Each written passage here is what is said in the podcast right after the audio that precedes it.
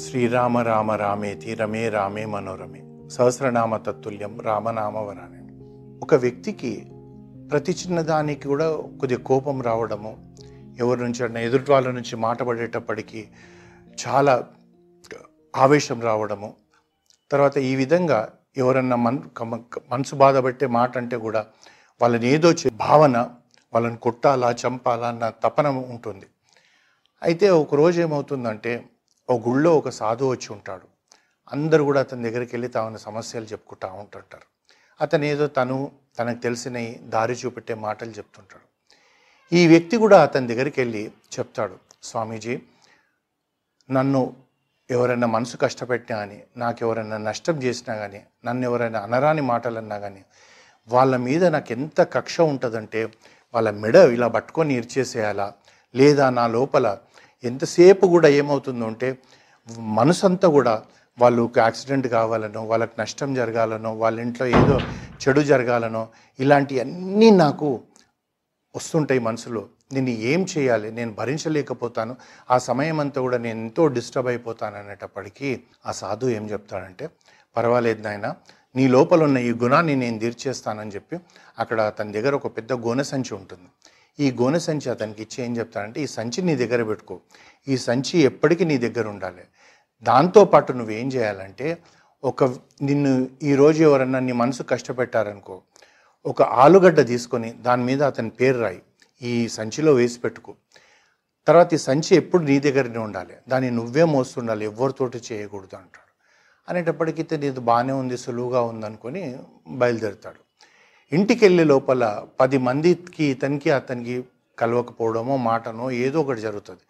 పది ఆలుగడ్డల మీద అలా పేర్లు రాసి అందులో వేస్తాడు. ఆ విధంగా ఒక నాలుగైదు రోజులు అయ్యేటప్పటికీ అది పది బై ఇరవై ఇరవై బై ముప్పై నలభై యాభై అరవై వంద రెండు వందల ఆలుగడ్డలు అయిపోయాయి.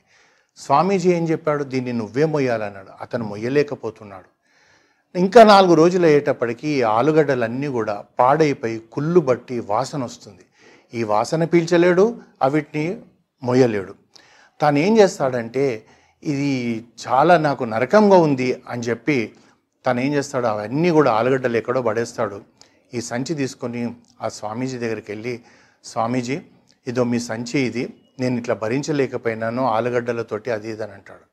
అనేటప్పటికీ స్వామీజీ చెప్తాడు నాయన నువ్వు ఆలుగడ్డలే పడేసావు కానీ నువ్వు సంచిని కూడా పడేస్తావు అనుకున్నాను అంటాడు. అనేటప్పటికీ తనకు అర్థం కాదు. చూడు నీకు విషయం చెప్తాను.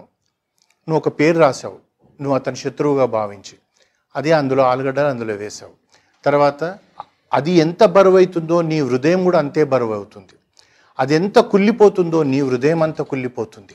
అంటే నువ్వు మానవుడిగా ఉంటలేవు నువ్వు ఎవరిని ప్రేమిస్తలేవు. నిన్ను కానరాని వాళ్ళు అన్నారని వాళ్ళ గురించి ఆలోచిస్తున్నావు.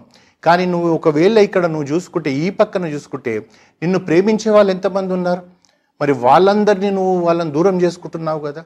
అలా కాకుండా మనం మన మనసు కష్టపెట్టిన వాళ్ళని కూడా ఒకటే ఒకటి అనుకోవాలి.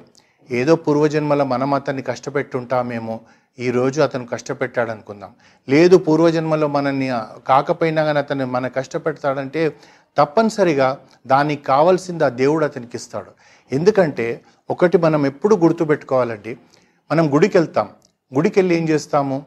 ప్రార్థన చేస్తాం. ఎలా చేస్తాం? మనం రెండు చేతులు ఎత్తి కళ్ళు మూసుకొని మన పెదవులు మన నోరు తెరుచుకొని స్వామి మా అమ్మాయి పెళ్ళి కావాలి. స్వామి నాకు ప్రమోషన్ రావాలి. స్వామి మా అబ్బాయికి ఉద్యోగం రావాలి. లేదా స్వామి మా పిల్లలకు చదువు రావాలి. ఇవన్నీ చెప్తున్నప్పుడు మనం ఏమనుకుంటున్నాం? ఆ ఈశ్వరుడు వింటాడు. అంటే ఆ లైన్లో మీకు ముందర ఒక యాభై మంది ఉంటారు మీ వెనకన ఒక యాభై మంది ఉంటారు.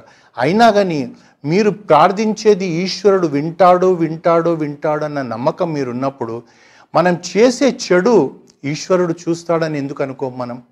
ఎందుకంటే ఇక్కడికి వచ్చేటప్పటికి మనం అన్ని తప్పుడు పనులు చేస్తుంటాం కానీ ఈశ్వరుడు చూస్తాడన్న నమ్మకం మనకు లేదు. ఈశ్వరుడు ఎందుకు చూడబోతాడండి అనుకుంటాం.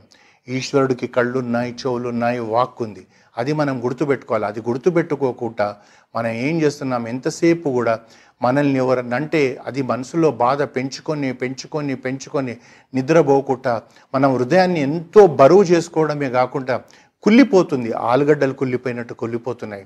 అందు గురించి మనం ఎప్పుడు కూడా ఎవరైనా అనవసరంగా మనల్ని అంటే కూడా వాళ్ళకు మనం అసలు ఇగ్నోర్ చేసేసేయాలి. ఎందుకంటే మనం వారి గురించి ఆలోచిస్తున్న కొద్దీ అనవసరంగా మన హృదయం బరివెక్కుతుంది. అలా కాకుండా ఇగ్నోర్ చేసి వాడికి నాకు సరిపోదని చెప్పి కొద్దిగా దూరం ఉన్నామనుకోండి మన హృదయం కూడా ప్రశాంతంగా ఉంటుంది.